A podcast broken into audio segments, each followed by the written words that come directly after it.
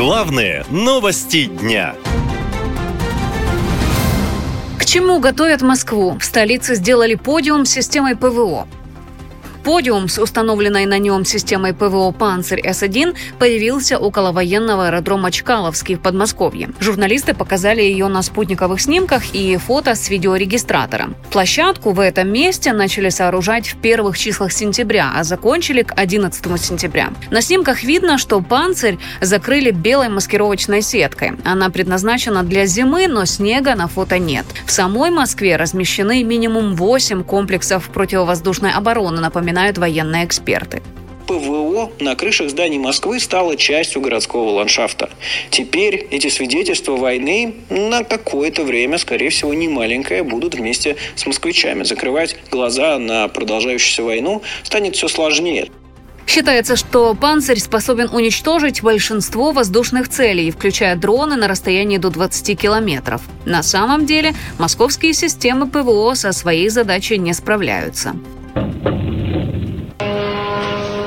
Охереть. И не видно ни хрена его. Ранее считалось, что зенитно-ракетный комплекс эс четыреста «Триумф» – главный щит Москвы от удара с воздуха. Это гласит информация из открытых источников. Именно это оружие – основа московской противовоздушной обороны. «Триумф» поставили еще в две тысячи седьмом году. Власти уверяли, что он уничтожит любую приближающуюся цель. Но сейчас стало понятно, что это совсем не так. Сам «Триумф» уязвим. За последние несколько месяцев ВСУ поразили как минимум два таких дорогостоящих комплекса – в Белгородской области и в Крыму. Сейчас власти думают, чем их заменить и как сделать антидроновый купол над полуостровом. Но военный аналитик Николай Попов говорит, что это нереально. Вот это тысячи километров даже по периметру. Вот, э, закрыть все вот, практически невозможно. Они могут закрыть Москву.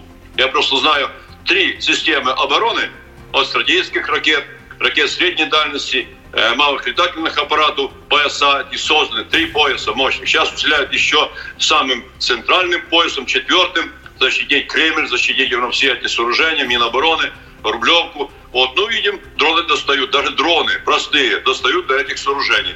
Он добавил, что власти ни за что не станут перемещать системы противовоздушной обороны в Крым из Москвы или Санкт-Петербурга. Учитывая дефицит систем ПВО, для полуострова вряд ли смогут выделить дополнительную защиту. Вот будут пытаться создавать именно сейчас эс четыреста. Это где-то поставят, может быть, «Панцирь» один-два, потому что их очень дефицитно э, куда-то перемещать, так как нужно защищать, я еще раз подчеркиваю, Москву.